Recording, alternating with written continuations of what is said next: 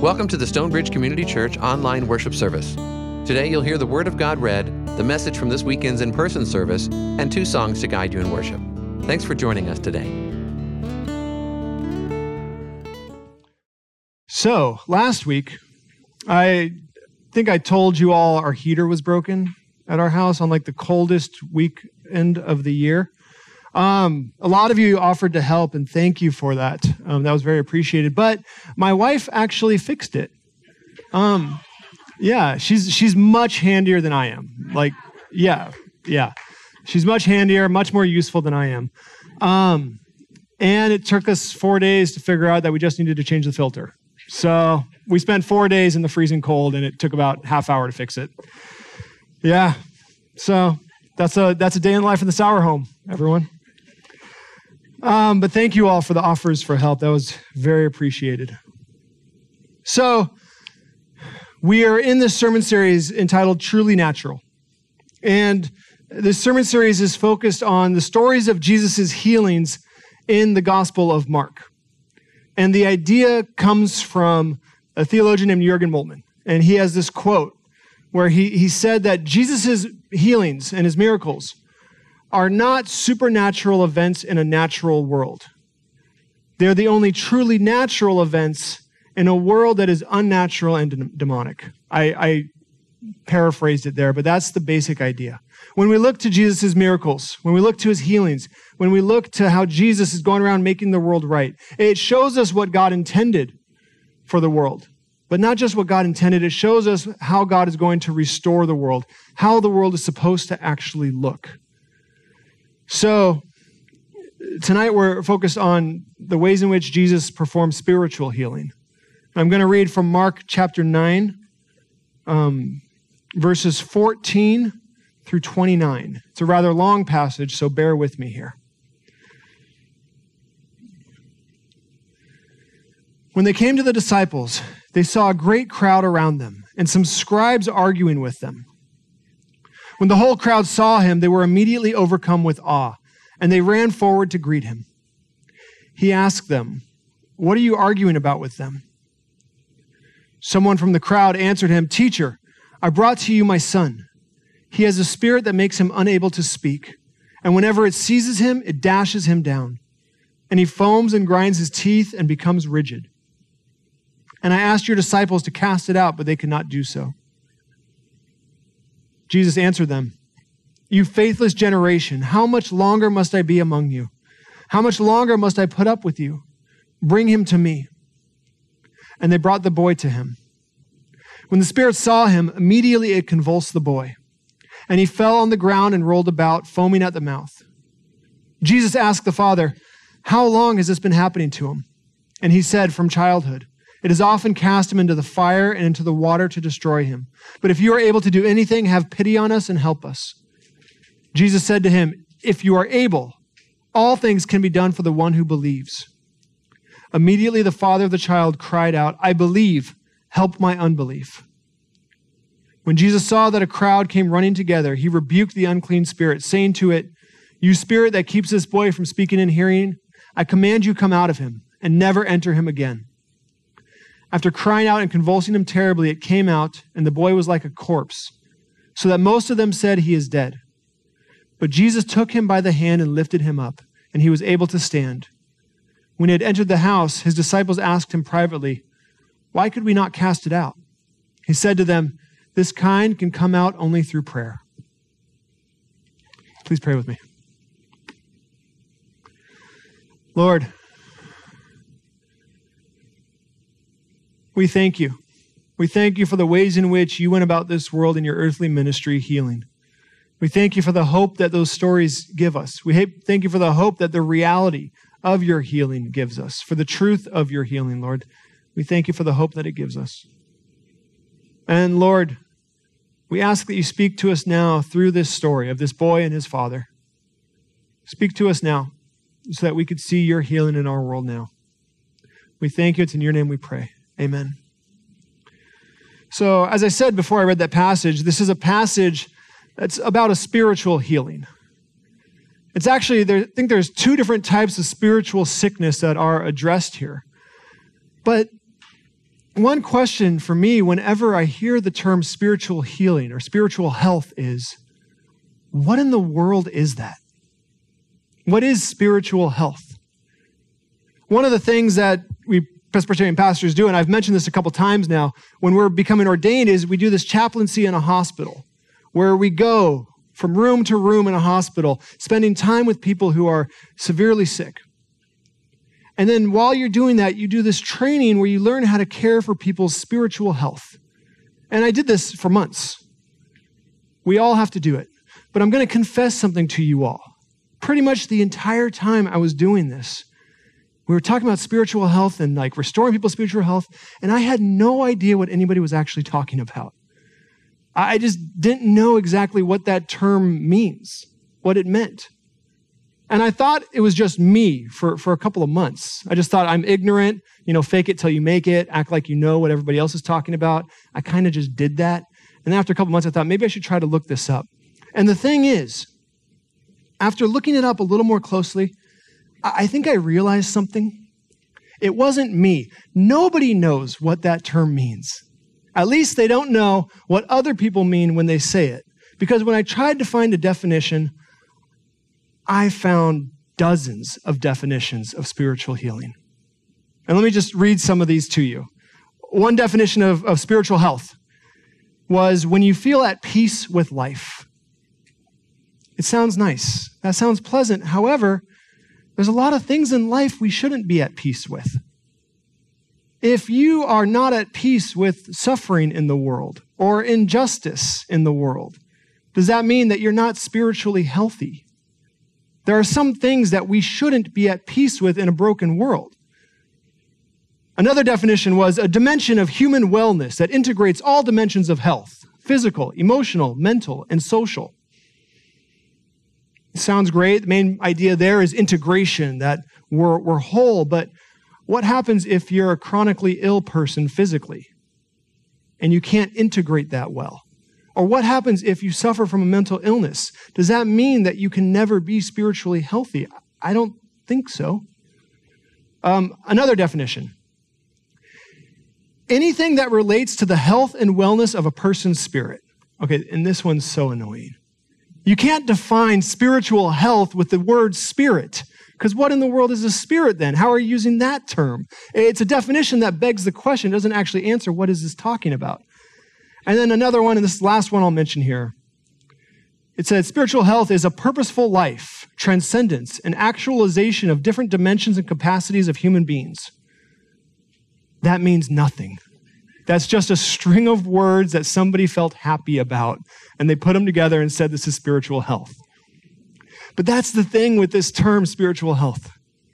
I don't know if any of us understands what the other people are talking about when it's brought up. When we talk about a spiritual healing, what exactly is going on there? What does spiritual health look like? It's really tough to nail that down. But I think a couple of just starting points for us who are Christians is that you can't have a definition of spiritual health that isn't rooted in the Holy Spirit. Whatever human spirits we have, and people will debate what a spirit actually is in a human, it's another term that's not easy to understand. But what we do know is that there is a Holy Spirit. And we can look to the signs of the Holy Spirit, the fruit of the Spirit. And we can see what it looks like, the, the signs of somebody who is spiritually healthy love, joy, peace, patience, kindness, generosity, self control. Any definition that we have has to be rooted in the Holy Spirit for spiritual health. The Apostle Paul also in Romans chapter 15, 13, he says, May the God of hope fill you with all joy and peace in believing, so that you may abound in hope by the power of the Holy Spirit. And here's the other thing with spiritual health I don't think it's easiest to try to define it. I think it's easiest to try to point to the signs of it. The fruits of the Spirit that I just mentioned, but also belief, hope, the hope that is sustained, the hope that we have in Jesus. To me, the signs of spiritual health are easier to point to and to see than a definition of it. But the signs of spiritual sickness, I think, can be easier to see also. And like I said, this story in the Gospel of Mark here, I think it has two different kinds of spiritual sickness that are being addressed. The, the first of these you see clearly in this boy. Remember this story? Jesus comes up and there's a big debate happening. Everybody's arguing. And he says, What are you arguing about? And I, nobody really answers that directly, but a man comes forward to him and says, My boy has this unclean spirit. And it's not letting him talk, it's not letting him interact, and it throws him in the fire, and it's trying to harm my son.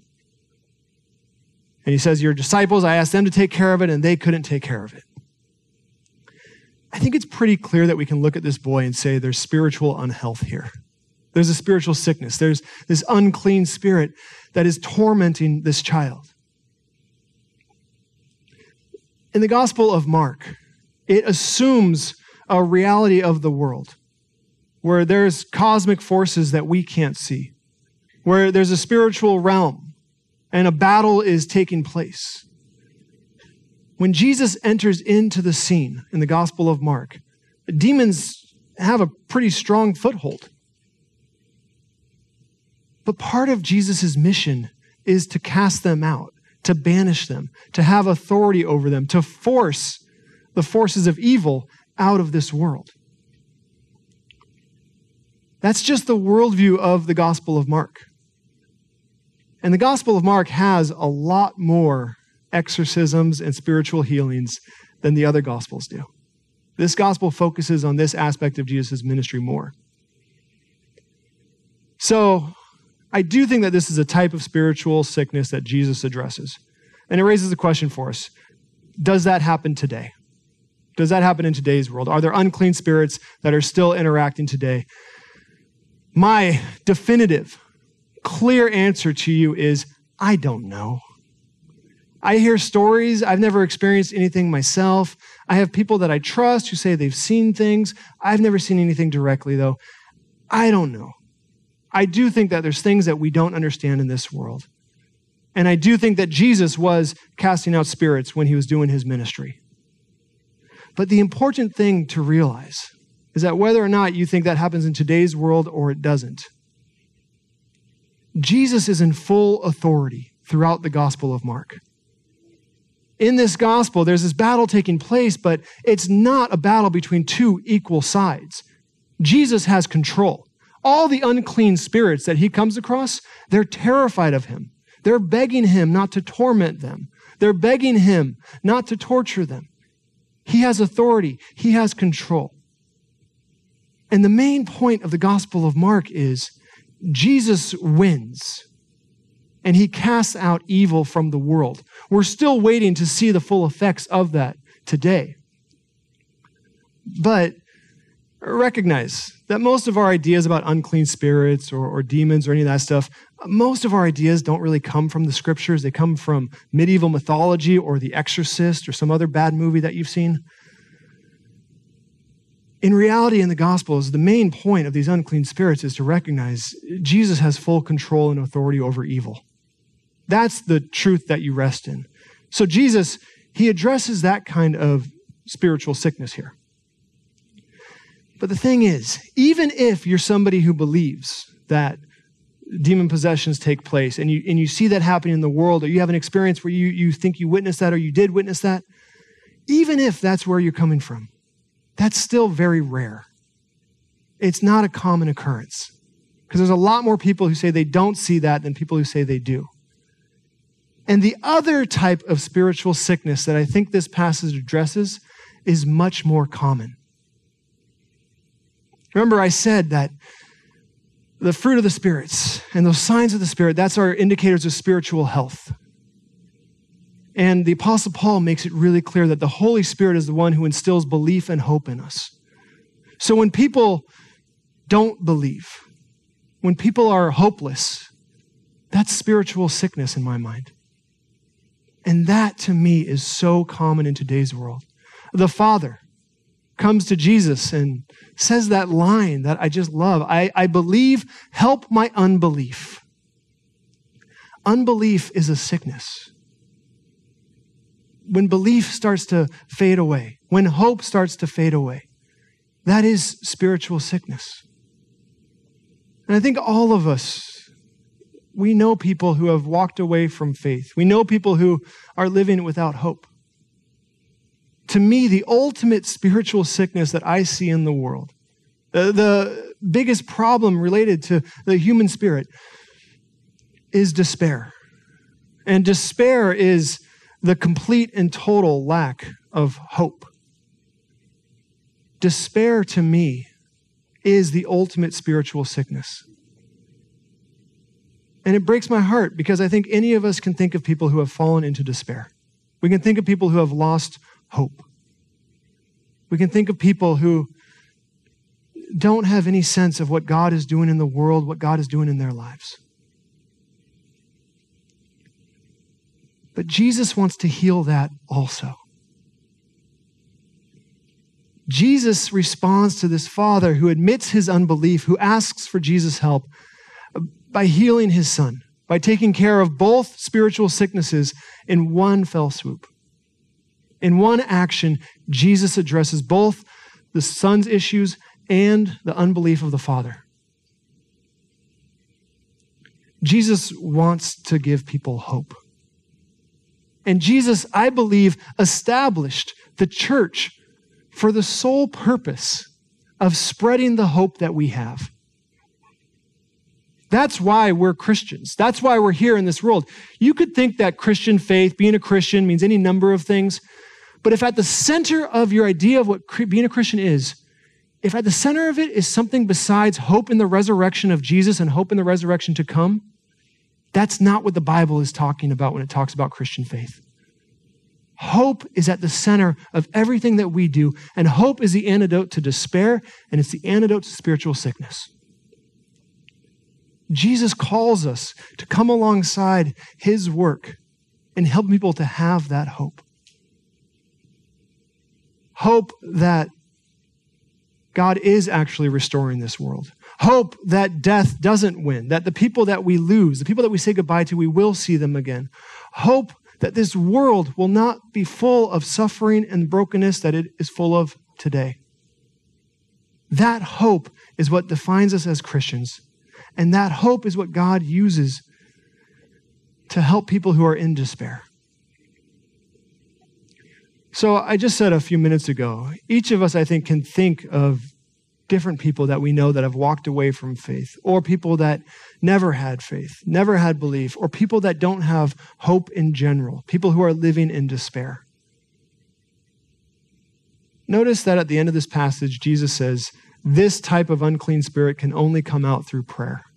During this season of Lent, we're focusing on praying. And in a moment here, we're going to enter into a time of prayer that Pastor Jonathan is going to lead us through. Think about whoever God brings to mind for you and pray for that person. Lift them up to God. And remember, if you have hope in Jesus, you have God's antidote to the despair that we see in the world. Ask God to help you share that. Please pray with me. Lord,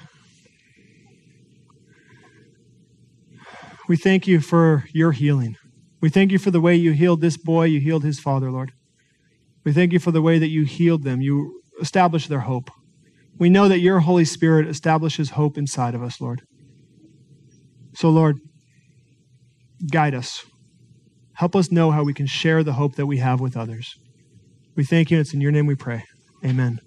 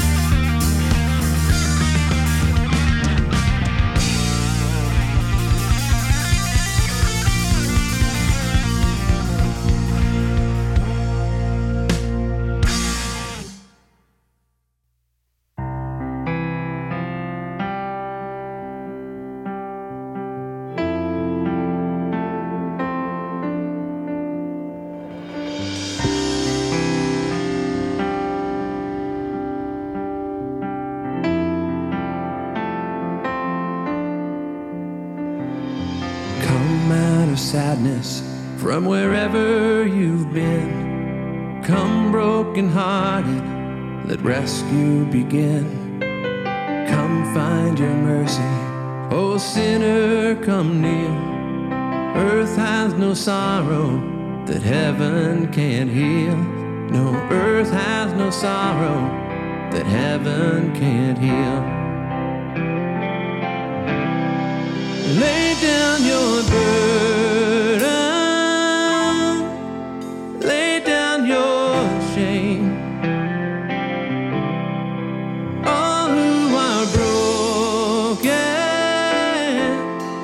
Who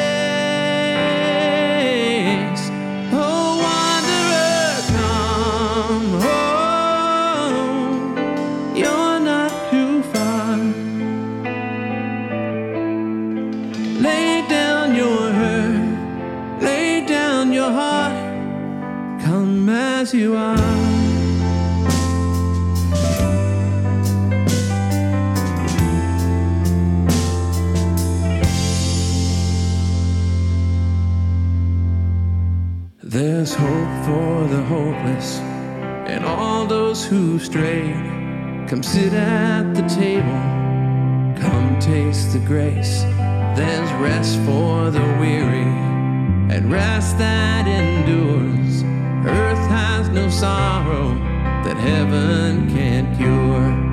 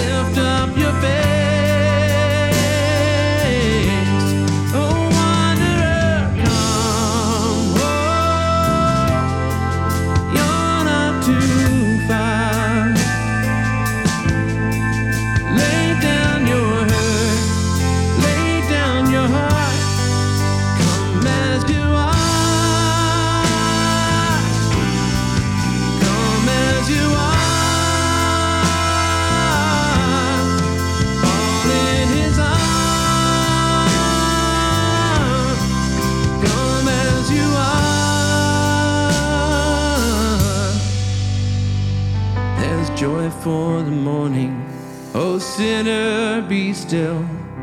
Earth has no sorrow that heaven can heal. No earth has no sorrow that heaven can heal.